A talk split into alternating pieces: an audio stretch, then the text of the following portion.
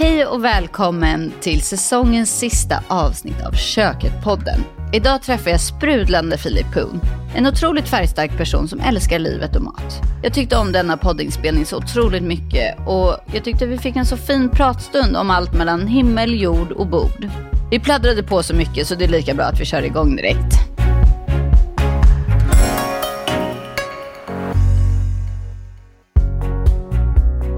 Filip Poon är social mediestjärnan som redan som 19-åring tog Sveriges Mästerkocksjuryn med storm. Trots sina storartade insatser tog han sig dock inte hela vägen till final, men vad gör väl det när man är ett gastronomiskt geni? Sedan dess har han jobbat på restaurang, skrivit en kokbok och framförallt jobbat med sina sociala kanaler.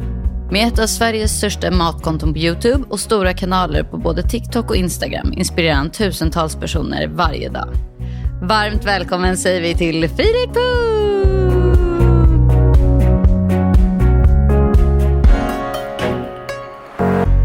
Vilket intro! Det var glad jag blev. Ja, men det är exakt det här är ju du, Vad overkligt. Ja. Hur mår du? Nej, men jag mår bra, jag känner, jag känner livet. Ja, gud Ja, vad jag har livet i mig liksom. Ja, underbart, det syns på dig. Tack, tack. Du, strå, du strålar. Tack. Vi ska prata massor om Mästerkocksresan som nu ändå har några år på nacken. Men även på, om kokboken och sånt där. Men jag tänker vi börjar alldeles från början. Och då vill jag veta vart du växte upp någonstans. Oh, enkelt. Born and raised in Malmö, född Mm. på BB 1995. Där var jag. Enkelt. Ja, Malmö. Det känns som det har en eh, speciell plats i ditt hjärta. Ja men det har det absolut, absolut. Jag har ju, min kusin har alltid varit på mig och sa Filip du får inte bli av med malmöitiskan eller skånskan. För då, du vet så, knytnäven kom upp, jag bara okej kompis. Det är så Eller skämtfullt. ja. Ja. Eh, och så, och så jag har, i vissa aspekter har jag så här bara varit tvungen att gå över till uh, stockholmska. Så här. Om jag säger typ, "Ah, kasta ner potatisen i vattnet, så säger folk bara, vad sa du? Så måste jag bara, ah, droppa pluggen i vattnet. och jag bara, nej gud jag orkar inte bli stockholmare. Nej, du har ju lovat din kusin. Så Ja, du håller dig till det.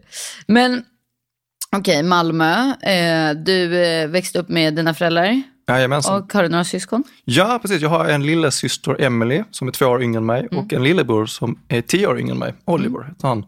Och de är båda roliga filurer som jag älskar djupt. Ja, men bor de kvar i Malmö? Nej, Syrran bor i Göteborg och brorsan studerar nu också i Malmö. Och hur var uppväxten om man ser ur ett matperspektiv? Hur vad åt ni för någonting när du var liten? Eh, med all respekt till mina päron, de var inte de mest gastronomiskt lagda personerna. Eh, det blev mycket snabbnudlar, absolut. Det blev Aha. mycket makaroner och köttbullar och potatismos och fiskgratäng ibland också, för, som för övrigt mamma gjorde riktigt bra. Mm. Eh, men sen blev det också mycket ja, men snabbmat överlag. Så här mycket hamburgare, kebab och sådana grejer, pizza. Det var en period då vi åt lite för mycket sånt. Ja, Men det var kul. Men eh, överlag inte så mycket matlagande i familjen. nej. Eh, utan det har mest bara varit ehm, eh, ja, men när vi åkte över till ja, men någon familjemedlem eller så. Eh, där, där den asiatiska maten framförallt har talat som mest. Där vi, jag minns hur vi alltid hade så här dim sum, kallas det för. Mm. Typ om en, en släktträff typ, där man samlas kring bordet, man äter massa olika dumplings, olika riskakor och härliga nudlar och alla de här goda klassiska kinesiska rätterna. Jag har en ganska stor familj, jag har typ 40 kusiner här i Sverige bara. Oj, 40. Ja, ja. Ganska stor. Ja, men sen har vi en hel, ja, vi har en hel by i Kina också, eller Hongkong. Ah. Den heter Ponbyn. Ja, vad Ja, bra. ja, det är sant. Det är sant. Mäktigt. Ja, men visst är det, visst är det. Ja, en helt egen by. Ja, men så där ja. Ja, har du varit där? Ja, flera gånger. Ja. Supermysigt. Och så lite så här utanför på landet lite grann. Eh, men en väldigt, väldigt fin och härlig känsla bara att vara där. Det är som ett sommarhus fast eh, i Hongkong istället. ja.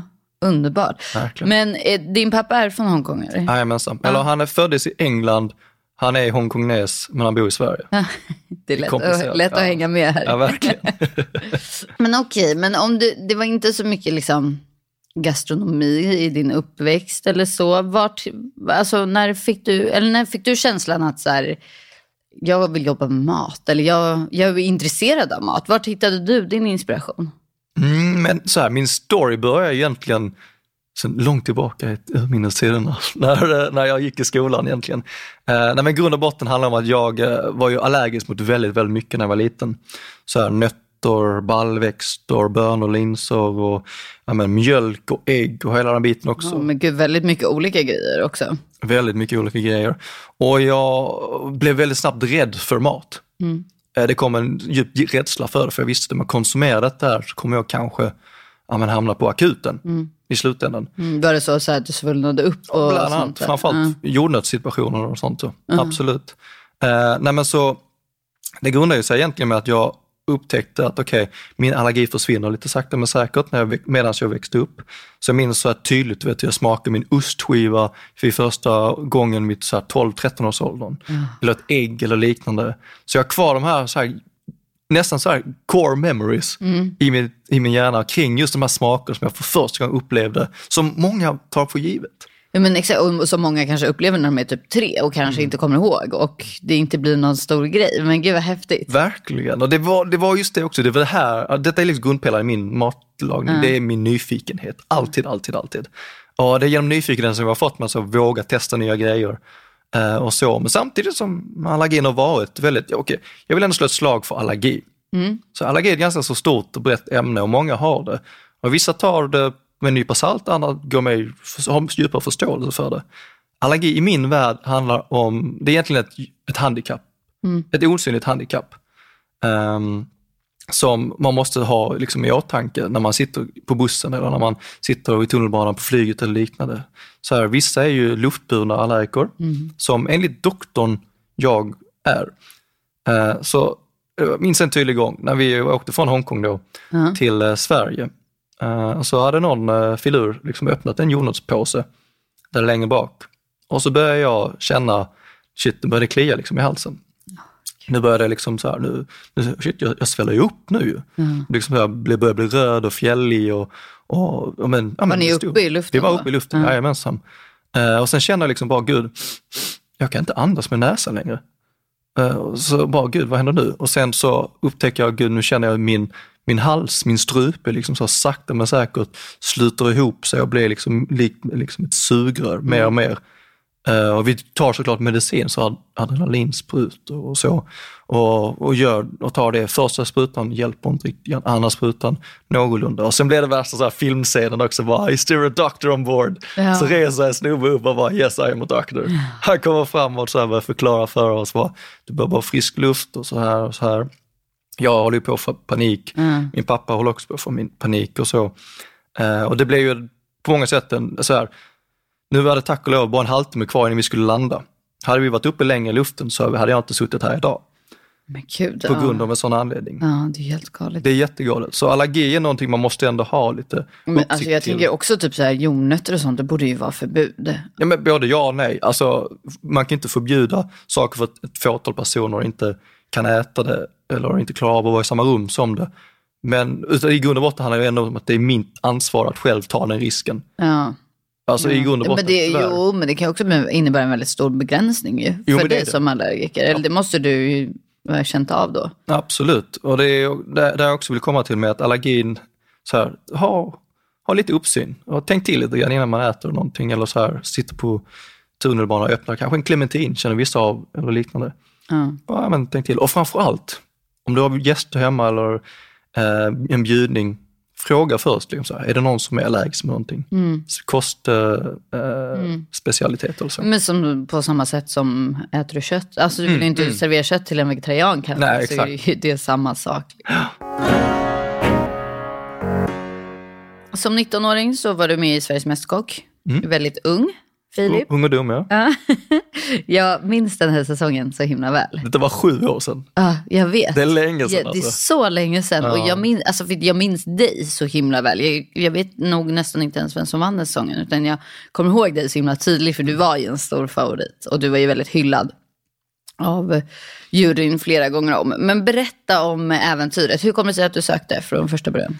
Jag skyller helt och hållet på mina polare nere i Malmö. Vi satt på gymnasieskolan eh, och käkade lunch. Mm. Den ena liksom satt och halvsov på bänken och den andra liksom så här tryckte i sig en massa panerad fisk med dillsås och så. Eh, Och så En sa han, klassiker. ja en klassiker, oj vad det är gott. Ja, det är så gott. Eh, och så sa han bara, ja men du, ska inte du söka till Mästerkocken, du gillar att laga mat? Jag bara, Va, vad är det för program?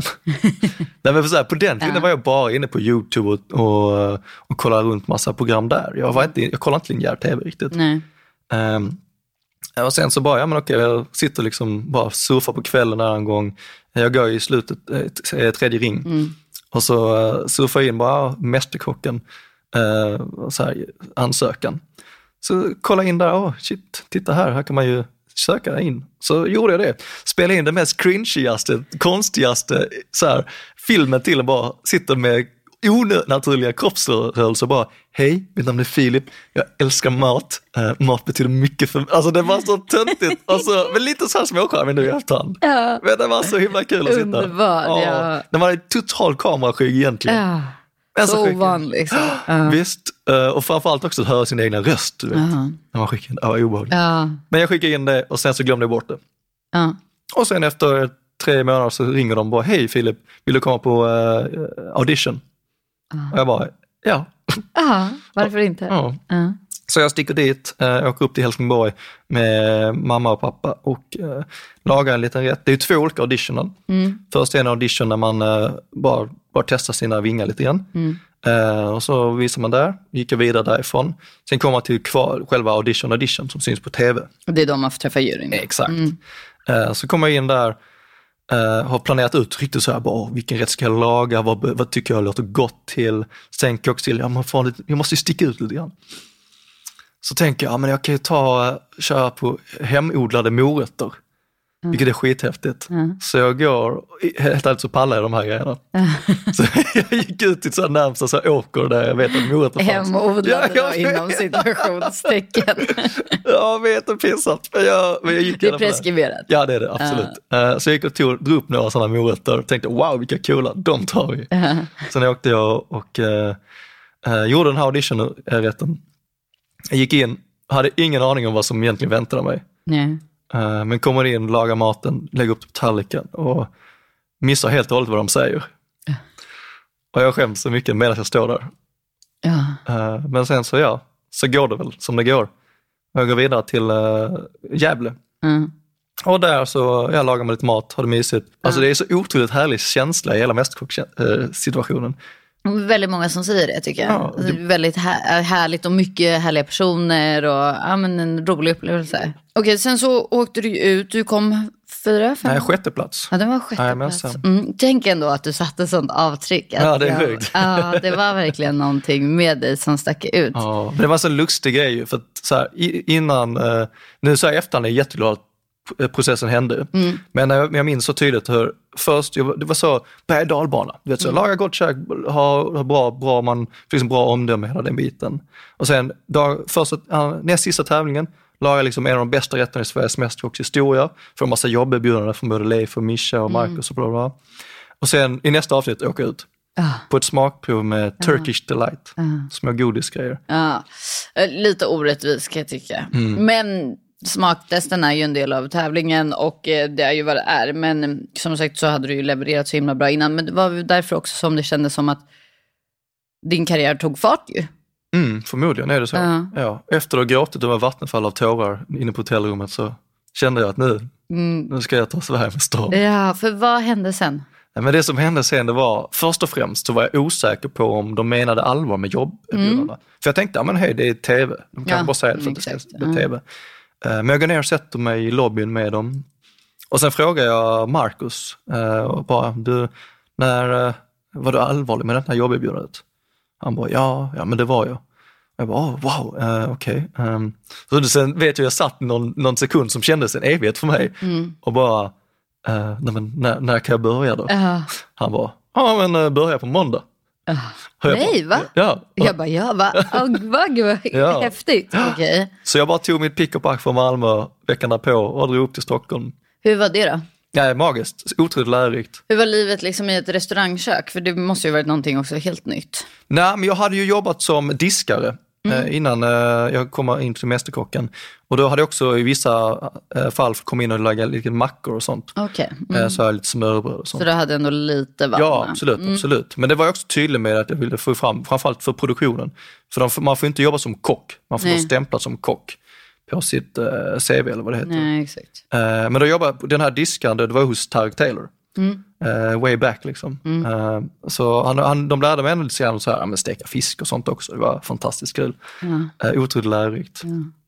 Eh, när man kom in i restaurangköket hos Mackan, det var ju att ta in en helt annan typ av matlagning på en större nivå. Husmanskost kom in och lite mer ja, men festvåningar, laga mat till 500 pers. Ja. På liksom, det, är- det är ju stora summor Verkligen. människor. Och få logistiken att passa. Ja. Och jag minns så tydligt en av grejerna som jag kommer att ta med mig till graven, det, det Marcus sa till mig i ganska tidigt skede. Mm. Det är att lär dig att gå innan du kan springa. Så börja med grunderna liksom. Absolut, Ja. absolut. Och det är någonting jag absolut kommer att ta med mig. Och det gäller allting i livet också. Ja, verkligen. Ja, bra Mm, visdomsord verkligen. från Marcus. Verkligen. Men hur länge jobbade du där sen? Mm, hur länge, lång, lång tid var det nu? Kan det vara två, tre år kanske? Okej, men ändå ett tag. Ja, absolut. Ja. absolut. Men för i dagsläget jobbar du ju inte på restaurang. Nej, jag slutade jobba på krogen för menar, några år sedan. Ja. Var det ett svårt beslut eller kändes det som att du hade gjort det? Eller? Nej, det var rätt naturligt. Eller mer så här, jag upptäckte, hej det är rätt kul med sociala medier. Jag gillar idén om att, alltså det finaste man kan göra till en person eller till folk, det är att inspirera dem, att få dem att våga testa nya grejer. Det är en väldigt, nästan lite obeskrivlig så här känsla att veta att man har påverkat en annan människas liv. Verkligen. Och att göra det genom mat har varit så otroligt förfyllande för min del. Att jag tycker att jag vill bara fortsätta med det. Eh, Så då gör jag det genom att sprida min kunskap på ja, men, sociala plattformar. Mm. Men hade du redan börjat med det då, i- parallellt med kockyrket, så hade du börjat bygga din YouTube-kanal och så? Exakt, lite så här smått parallellt. Jag hade gått i tankarna väldigt länge kring det. Kommer ihåg, detta var ju liksom tidigt, eh, 2015, 2016 där någonstans, innan YouTube liksom kickade igång ordentligt. Ehm, så jag gick och tankarna kring, okej det saknas lite kreatörer på YouTube som är matkreatörer. Eh, så då, då sparade lite grann där kring tankar och tänkte, ja men okej nu kanske det är dags att sätta igång. Så då började jag sätta igång och producera bredvid. Så jag minns hur jag eh, ja, men, jobbade liksom klassiska långpannor man gör på krogen. Du vet så man kör, ja, men, vaknar åtta, kommer hem vid ja, ett, två på natten. Långa ja, dagar. det är långa dagar. Mm. Eh, och sen när jag inte hade de lång, långa passen så jobbar till uh, sent på kvällen, sen kommer hem de sista två timmarna där, lägger fokus på plattformar, spelar in videos och hela den biten, uh, redigerar dem och så. Eh, så det var, men det, jag har aldrig sett det som jobb. Nej. I, nästan ingen, det är det är en otrolig lyx för min del också, men jag har aldrig sett restaurang som jobb eller YouTuberandet som jobb, utan detta är min passion. Ja. Min Vilken dröm. livskärlek, ja absolut. Ja. Det är det, det är en otrolig lyx också. Denna vecka är vi sponsrade av Epoch Kök, köksleverantören som passar dig som vill ha många valmöjligheter när du ska bygga nytt kök. Epoch är utformat för att det ska passa just dig och dina behov. Med över 40 olika luckor och färger att välja på och med stor flexibilitet på stommar och skåp kan du enkelt skapa ditt drömkök. Vi på köket har fått testa att bygga ett kök från Epoch och deras montering är verkligen så enkel. Med ett unikt klicksystem kan man snabbt montera ihop köket helt själv. Ett perfekt sätt att spara både tid och pengar. Dessutom har Epoch marknadens längsta garanti på 35 år avseende material och produktionsfel. Med Epoch får du helt enkelt väldigt mycket mer kök för pengarna. Vill du veta mer? Boka ett kostnadsfritt rådgivningsmöte med en Epoch köksspecialist i någon av Elgigantens varuhus eller på elgiganten.se. Men, för du pratade om eh, redan tidigt där då i 18-19 års åldern att du kollade mycket på YouTube. Och det var ju ja, men, sju, åtta år sedan. Eh, och då var ju inte ens YouTube så stort. Så det kändes som att du var ganska tidig med att konsumera plattformarna och jag kan tänka mig att du ganska tidigt då också insåg vad de hade eller vad de behövde. Men hur började du bygga din kanal sen? Nej men främst så tänkte jag först, okej, det finns ju massor med kanaler, detta var då YouTube-tiden där ja, men alla program bara sändes. Typ så här, ga- klassiska Jamie Oliver, hela Jamie Oliver-program eller Heston Blumenthal, Raymond Blanc, Gordon Ramsay, alla de program bara sändes på YouTube, lades upp utan copyright claims och sånt. Eh, Så gav verkligen en annan tid. Absolut, absolut. Eh, så då tänkte jag, men uh, okej, jag startar en kanal, jag bara gör det. Ja. Eh, och så tänker jag bara, men jag ska, jag ska bli en stor kanal. Ja. Och sätter det målet helt enkelt. Så då vet jag att okej, jag- för att komma till detta här, eh, den slutspurten, liksom komma till det målet som jag satte upp, då behöver jag göra detta och detta och detta och detta och detta. Och sen så bara gäller det att ha tålamod. Mm. Tålamod är allt. Gud vad häftigt. För Kan du komma ihåg ditt första, eller vet du vilket som är ditt första YouTube-klipp?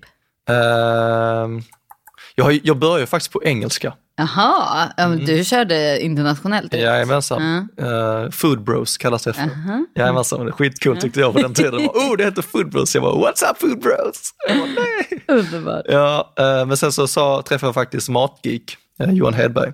Och han bara, ja men uh, kör på svenska istället. Mm. Så jag lyssnade på eh, den veteranen och, så- och, och sa, "Ja, då gör jag det. För det Ja, Han, han var ju en av de tidigaste mat-influencersna på. YouTube. Absolut. Ja. Absolut. Men det var också så här, för att vi är så skolade på engelska på ett akademiskt sätt. Har man inte bott i England eller varit utomlands så kan man inte de här slangen, man kan inte föra sig på samma sätt Nej, som man kan med svenska. Man kan ta till liksom med, ja men där sitter den lilla filuren eller Ja, sådär. exakt. Vad heter filur på Jag har ingen engelska? aning. Nej. That little filler. Ja, okej. Och då fortsatte du på svenska. Mm. Men eh, eh, för din YouTube-kanal är ju en dundersuccé får vi väl ändå kalla det för. Mm. Det är en fantastisk kanal och som jag tror att väldigt, väldigt många hittar sin inspiration i. Ja, det hoppas jag också. Det känns som det också. Framförallt så vill jag inspirera de lite yngre publiken. Att hitta liksom, våga vara mer kreativ med matlagning i köket. Det är liksom min grundpelare. Ja, Och sättet att nå det, dit är att bara våga testa grejer. ja.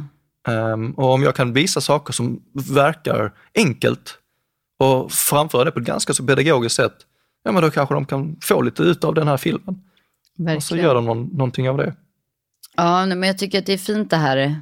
Det känns som du verkligen får med dig att du, det här, den här fina gåvan, att så här, kan, jag ge, kan jag inspirera någon så är det liksom det bästa Mm. med mitt jobb. Och att det är det som genomsyrar allt du gör egentligen. 100 procent. Det var ett, ett quote som jag hörde av uh, Björn Natthiko Lindeblad, en uh, buddhistisk munk. Han sa en gång, och fan hade hört av någon annan då ju, en munk, men eh, meningen med livet, det är att hitta sin gåva och sen ge bort den. Och det tycker jag är en jätte, jätte, jättefin filosofi. Ja, wow. Det var väldigt, eh, det var väldigt filosofiskt men ändå väldigt, eh, ja men jättefint. Mm, jag tycker också det. Så hitta det du är bra på, det du gillar att göra, sen försök att lära bort den. Typ, Ja. ge, bort Ja, av den. men det är ju exakt det du gör också. Absolut, och det är det många kreatörer gör ju. Ja, verkligen. Men du, jag är så himla nyfiken på din kokbok. Berätta lite mer om den. Nej men det är ju då Philips, Filippons favoriter. Jag har tagit massvis med härliga favoritrecept eh, som jag har haft och lagat under de åren, för jag lagar så otroligt mycket maträtter. Eh, och eh, bestämde mig för att ja, men vi gör en kokbok där jag har samlat de flesta av dem. Ehm, och där är allt från vardagsräddare till liksom helghäng till uh, asiatiska rätter eh, där både farsan och morsan är med. Så kul. Ja, och sen så, uh, ja massa snabbmat och sådana grejer. Alltså egentligen bara ett sätt för dig att våga ta första steget och börja laga rätter som du kanske känner lite familjär med, men som du aldrig vågat gjort, gör, gjort innan. Eh, Och en otroligt, ganska enkel bok skulle jag säga, som passar perfekt till dig som kanske flyttar hemifrån eller som lite yngre publiken, men även de äldre som kanske säger, men titta här, här ser vi en god liksom, eh, biff med bambuskott som vi åt på Kinakrogen för många år sedan, eller ja, men, kebabpizza återigen, eller en god, hur man gör sushi. Alltså det finns grundläggande pelare också för hur man utvecklar sin matlagning. Men jag kollade boken och jag tycker verkligen att det var väl beskrivet. För den är ju väldigt lättillgänglig. Eh, Det är ju allt från mm, stekta nudlar till kladdkaka. Ja. Så den passar ju verkligen för väldigt många. Mm. Och det är, bara, det, är bara, det är en bra bok att ha hemma bara. Alltså helt utan att verka sälj, men genuint så. Ja, alltså, verkligen. Var det svårt att skriva kokbok? För det är ju Eh. någonting annorlunda än liksom det jag tänker att du jobbar med annars. Ja, men jag har ju, min akilleshäl är att jag har ju dyslexi. Va? Mm. Eh, så särskrivningar var jag duktig på att uh, göra den här boken och uh, mycket stavfel också. Tack, jag tackar ändå Google för att de uh, introducerat autokorrekt. Ja, tack gode gud för det, eller hur? Uh, nej, men så det var absolut en upplevelse och det var otroligt kul och jag, sitter, jag är alltid så här förundrad över hur kul jag har det tillsammans med min uh, eminenta fotograf Matilda Lindblad. Uh, och när vi tar de här härliga bilderna. Otroligt skönt och kul. Uh, och det är en rolig process att ta fram uh, matbilder framför allt. Där man får tänka form och texturer och hur man jobbar rent visuellt med ögat. Uh, för jag, jag är jättenöjd med de fina bilderna där.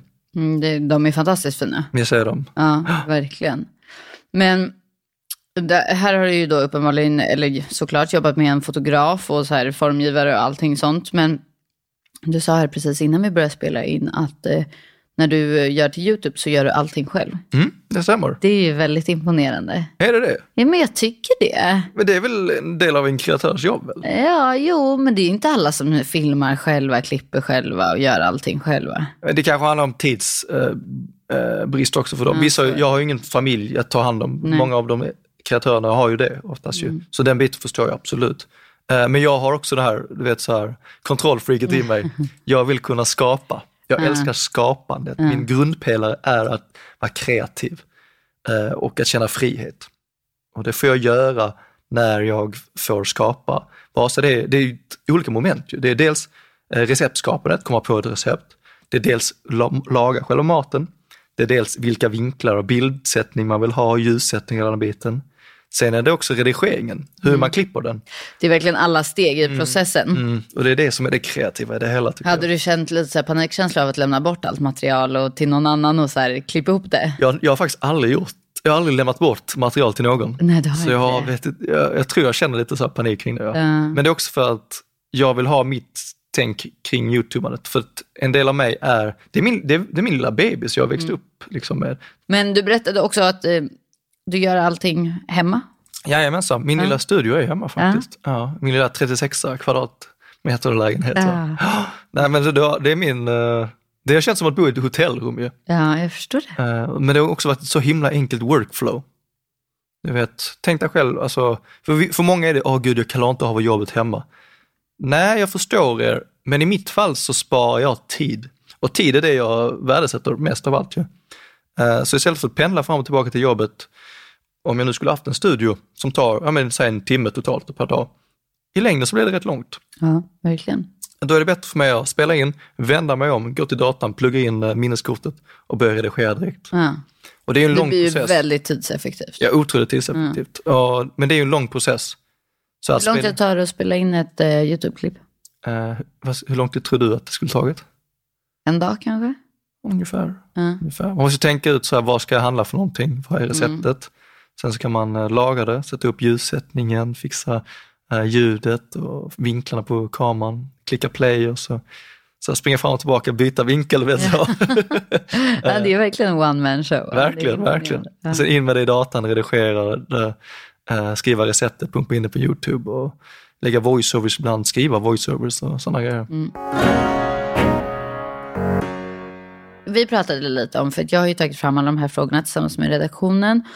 Och då pratade vi inför om att vi tycker att du är, är, verkar vara en så himla härlig och glad person. Att du är väldigt så här, utåtriktad. Och att så här, på dina kanaler så får man verkligen så här, lära känna en väldigt sprallig och liksom spännande person. Är det så du är som person också? Gud nej, absolut inte. nej, jag är en stel filur, sitter i gungstolen och dricker min kopp kaffe. Exakt. Det är jag det. Du, du är bara Jag, skådespelare. är- åh, gud, jag, ja, bästa skådespelaren, det är jag det. Vill- Jag vill vinna en Oscar för detta. Ja, det hade du gjort i sånt fall. Nej men jag tycker väl absolut, jag, jag, jag försöker ju verkligen sprida så mycket positivitet som möjligt för jag känner att jag är trött på typ negativitet eh, lite grann. Har fått så mycket i mina dagar eh, så jag vill bara, ja men heck, bara sprida glädje istället. Varför sprida negativitet när man kan sprida glädje? Sen vet jag också att positivitet sprids inte lika snabbt som eh, negativitet. Så därför så, det får ta sin tid liksom, återigen tålamod. Mm. Eh, Men jag skulle absolut beskriva mig själv som en glad och sprallig filur. Mm. Det måste jag ändå säga. Men vad intressant att säga det också, för att jag tyckte, vi har ju jobbat lite med YouTube eh, för kökets räkning, men jag tyckte att det var så himla negativ ton på den kanalen. Jag tyckte att det var mycket hat, jag tyckte det var mycket rasism och till slut så var jag så här, nej men det här är, det är inte ens värt att hantera för mig, utan det blev bara att jag satt och raderade kommentarer, för det var mycket sånt som var helt oacceptabelt i vårt kommentarsflöde. Eh, är det någonting du har upplevt också? Absolut, det får mm. jättemycket grejer. Så här, många som har så här skrivit, ja men gud, åk hem till ditt hemland eller du vet, Mm. sådana massvis med, ja, nu var inte det det värsta riktigt, men ja, ni förstår, det finns ju Ja. med uh, haters där ute. Men jag kan tycka att jag har empati för dem istället. Om Du det- låter dig inte nås av den typen av Det är klart jag påverkas av det, 100 procent. Jag är människa också. Eh, Men om man tänker att de människorna som skriver hatkommentarer, de mår inte bra. Nej. De har det väldigt dåligt ställt. De har ett djup, en djup sorg i sig. Och om jag istället då känner empati för dem, ofta så skriver jag tillbaka till dem. Typ så här, jag ser dig eller okej eller du vet så här, för att visa att jag, jag, jag lyssnar på dig. Du, du påverkar mig, jag blir ledsen av detta. Mm. Men bara för att ge ett konkret, så här bara, vi, vi finns på riktigt, vi är på internet, det är inte fake. Nej, gud vad bra. För det finns ju också så himla, alltså jag tror att många glömmer bort det ibland, att det finns en mottagare på Mm. andra sidan. Jag som sitter på kökets kanaler, det är inte ens personligt mot mig. Och jag kan typ bli ledsen om någon säger, skriver någonting elakt på våra kanaler. För att jag bara, men det är ändå någon som ska sitta och ta emot det här. Och det handlar om mat och matlagning, det ska vara kul och härligt. Det, det är inte liv och död. Nej. Det är en väldigt speciell approach på sociala kanaler. Att, Mm, Men främst YouTube, så här, YouTube har också växt som, som community. Förut så var det liksom mer, det, det var en hård ton. Nu är det mer, det finns lite regler kring det. Du kan sätta upp i, ditt, eh, i din uh, feed liksom bara ord som detta och detta och detta får inte finnas med så då kan inte folk skriva, då raderas de på automatik. Det är jättebra. Supersmidiga grejer. Ja, jättebra. Men mm, okej, vad äter Filip hemma till vardags? Uff, knäckebrödsmacka med kaviar. Älskar det. Fantastiskt gott alltså. Det kan man inte göra ett YouTube-klipp på ju. Nej, jag önskar jag kunde gjort det. Nej, men det är fantastiskt gott. Det brukar jag käka till frukost. Ja. Eh, idag däremot käkade jag en otroligt begåvad och god, uh, uppslungad aromatiska grönsaker, så här fänkål, lite fi- ja, friska kvisttomater och lite lök och selleri som jag stekte upp eh, med en sky, god lite vitvin och så lite god kycklingskiv. Sen så hade jag en kycklingsnitzel på det, toppad med ett kryddsmör på tomat och paprikapulver. Var det här din lunch? Ja det var det. Och det, alltså, det, här var, det här var här vårlunch, jag bara, oh my God, jag måste börja dagen på ett bra sätt för jag ska hit och podda. Wow. Så jag bara, jag måste börja. ja. Okej, så det kan vara liksom högt och lågt där? Absolut, absolut. Nudlar, asiatiska nudlar, älskar det. Så jag tänker aldrig riktigt på vad jag ska äta för det är indirekt inbakat i quote unquote mitt jobb. Nej, men jag tänkte, vilken är din go-to-rätt? Vilken är din favoriträtt? Jag älskar att äta sushi. Ja.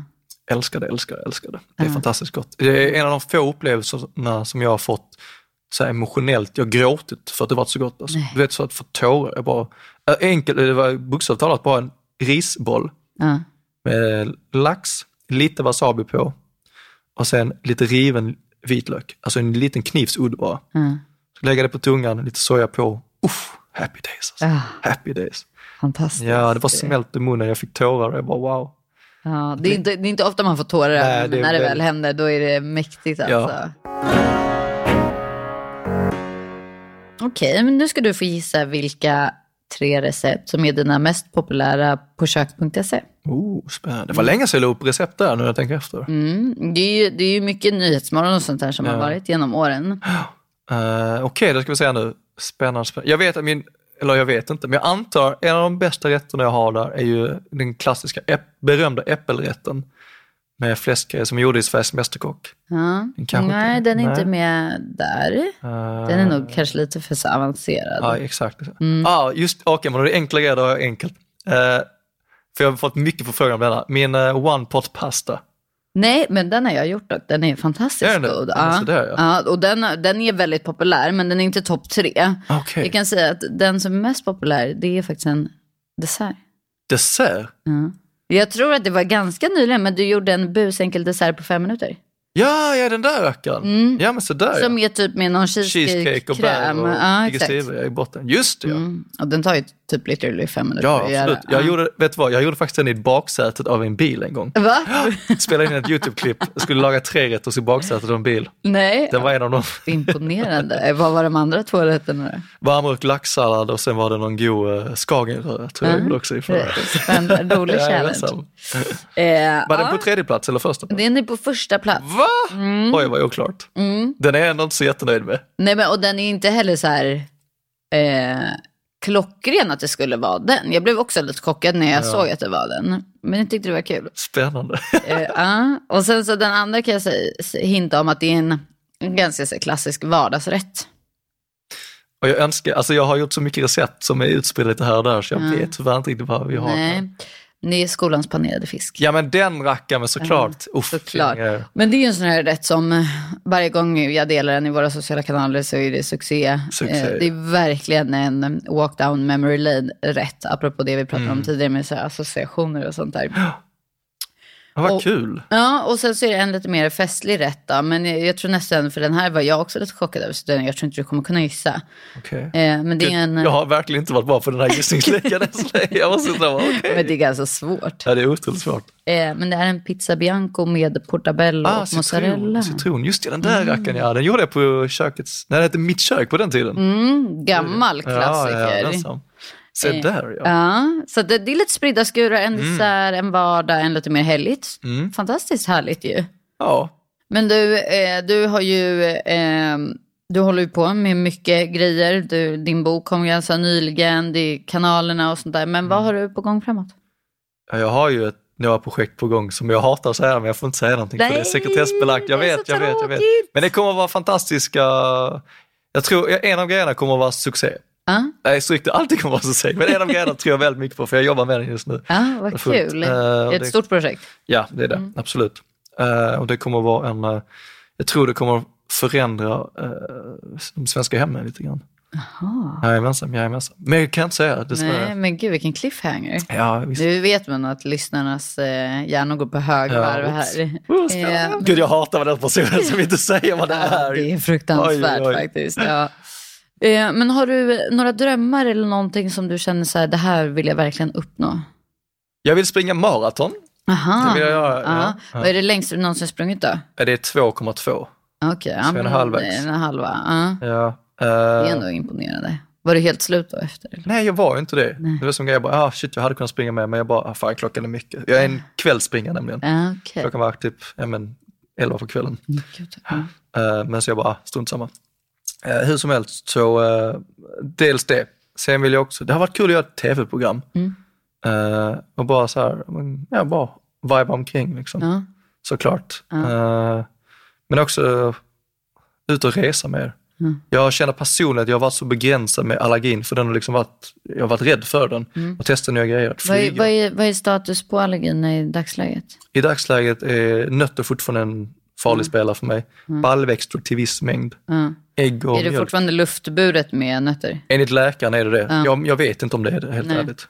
Det är Eh, ingenting man utsätts för för att testa Nej, precis. Nej. Eh, Men jag försöker undvika det så gott jag kan. Mm. Men det är också, ja som sagt, så jag har varit rädd att så här, testa nya grejer. Mm. Jag frågar alltid bara, eh, hej jag tar gärna en sån här, sån här sallad eller den här pastarätten. Åh förresten, är det nötter i? Mm. Standardfras varje gång jag är ute, överallt, var man än är. Ah, gud. För det är en, eh, Ja. ja. Ja, det sitter i benmärgen. Absolut, liksom. absolut. Ja.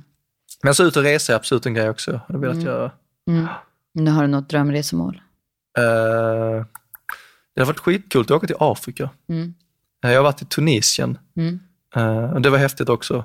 Jag vill liksom så här till Kapstaden eller Mm. liknande. Det har varit fascinerande. Ja, jag har faktiskt varit där. Det är Har fantastiskt. Är det? Ja, mysigt. det är väldigt härligt. En väldigt härlig stad. Eh, jag tror jag har fått svar på alla mina frågor, men jag vill jättegärna avsluta denna fantastiska pratstund med fem snabba frågor. Mm, absolut. Det behöver inte gå fort, men de är ganska korta. Oh, spännande. Vad skulle du välja som sista måltid i livet? Sushi. Ja. Absolut. Ja.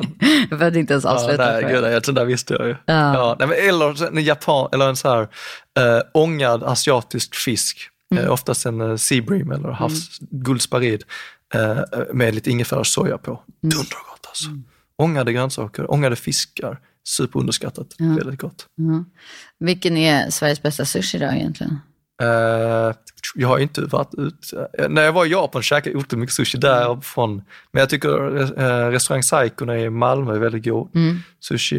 Uh, sen rent, en casual bra sushi-ställe här i Stockholm med Hattori Sushi Devil. Mm. Tycker jag uppe på eh, Drottninggatan. Ja.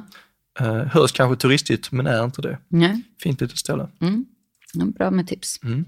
Men vad landar aldrig på din tallrik? Filmjölk. Va? Aha. Ja, jag klarar inte av Men jag var liten så som sagt jag tål ju inte grejerna. Nej. Jag blev tvingade. Eh, Så det är lite trauma i Ja, det, det är ganska mycket trauma i Ja. det. Så det är, det är väldigt sällan. Den enda gången jag använder filmjölk det är till mina scones Ja. som jag bakar. Ja. Ja, du, det smakar ju inte så mycket filmjölk sen. Där. Men är det liksom syran då eller är det mer känslan? Jag vet inte. Det var någonting, det var ett hack i min hjärna typ. Ja. Ja. Det här klarar inte av det. Nej. det typ blir. Ja, men eh, man har ju sådana grejer också. Har du någonting? Eh, men eh, det är ju kaviar. Nej, ja, det är och för sig skulle jag aldrig äta. Åh, det är så gott ju! Nej. Knäckebrödsmacka, oj oj oj, jag kan äta det nu. Det är en galen person som älskar kaviar. Okej. Eh, nej, men jag har faktiskt samma. Jag eh, blev tvingad att äta lapskojs i Oh, stackarn. lågstadiet. Ja, och det var en lärare som satt och kollade på mig tills jag hade ätit upp allting. Och jag satt och typ kvälldes. Ja, det är liksom. vidrigt alltså. Tårarna rann. Mm. Så det, nej, det går inte för mig. Vilken är din favoritråvara? Oh, ah. Det har jag i glaset framför mig. Lite himmelsjuice. Ja. Berätta om himmelsjuicen. Ja, him ja, himmelsljus, det blir sån grej, jag vet inte varför. det har verkligen Ja, blivit jaha. en grej. Ja. men himmelsljus är det som faller från himlen, det vill säga regnvatten. Jag fick den här uh, idén av uh, min uh, kollega för många år sedan som gick och sa bara, jag bara skulle beställa lite kaffe eller saft eller sånt i köket då. Det var liksom så nästan 50 grader i köket. Alltså det var en sommar, riktigt stekt. 50 grader, nu hörde du rätt, 50 grader, vi Ja. termometern. Jag bara, vill ni ha lite att dricka hörni? You want some water? Eller vad? De bara, yes please. Så jag bara gick runt, frågade laget runt, bara yes I would like some iced coffee, jag vill ha lite saft. Och så var det en som bara, I can take some sky juice. Jag bara, wow, what is this? Säger jag liksom då. Sen bara klickade för mig, ah, himmelsljus. Eh, så jag anammade bara den och switchade den till svenska och sen så har det blivit en grej. Ja. Ja, så med andra ord vattendomar här. Ja, Vatten exakt. För de som inte förstod Ja. det där. Eh, ah, Okej, men det är det bästa. Ja, jag skulle säga det. Den är versatile, går att använda till allting. Så här, till fonder, till att eh, lösa upp soppa. Alltså det är en grundpelare till så mycket grejer. Men det är det och lök typ. Och soja! Gud, soja ja. Ja, Jag älskar soja. ja, bra grejer. Ja. Okej, vem skulle du helst vilja äta middag med? Död eller levande? Mm. Är det en språkbarriär också eller kan jag spräcka den? Nej, du får spräcka den. Okej, spännande, spännande.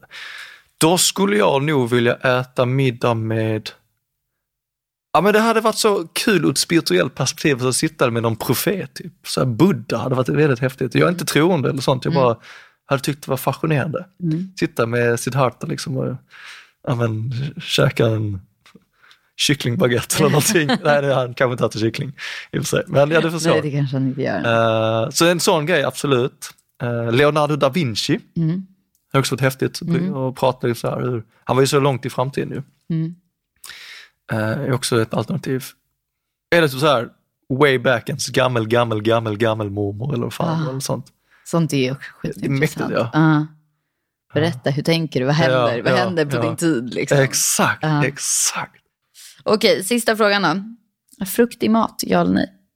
Jo men absolut, Mm. älskar du. Mm. Ha lite så dadlar eller liknande i, till, till eh, köttfärslimpan eller eh, vad är det man brukar ha, russin och lök och, och mandlar tror jag de brukar ha Mm. eh, till en god så här persisk eh, eh, topping typ. Ja. Vet jag brukar användas. Eh, kan inte veta namnet på det. Eh, men absolut fruktig mat. Ja. Du Banan med, vad heter det, pannkakstårta med banan. Mosad banan, choklad, chokladpudding, grädde.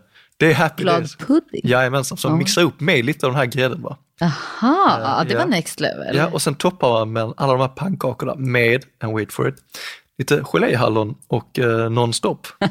Den du, har jag ätit sen urminnes tider. Wow, Mammas pannkakstårta. ja, det låter fantastiskt. Den är dunder. Ja, Bäst jag vet. ja. Kanske det skulle vara sista måltiden då istället. ja exakt. Ja. Det kan få bli desserten efter sushin. då. Åh, jättegärna. Men du Filip, tack snälla för att du kom hit och ville prata med mig. Det var väldigt roligt tycker jag. Många tack. Ja, men detsamma var mysigt samtal vi hade. Mm, verkligen. Hur?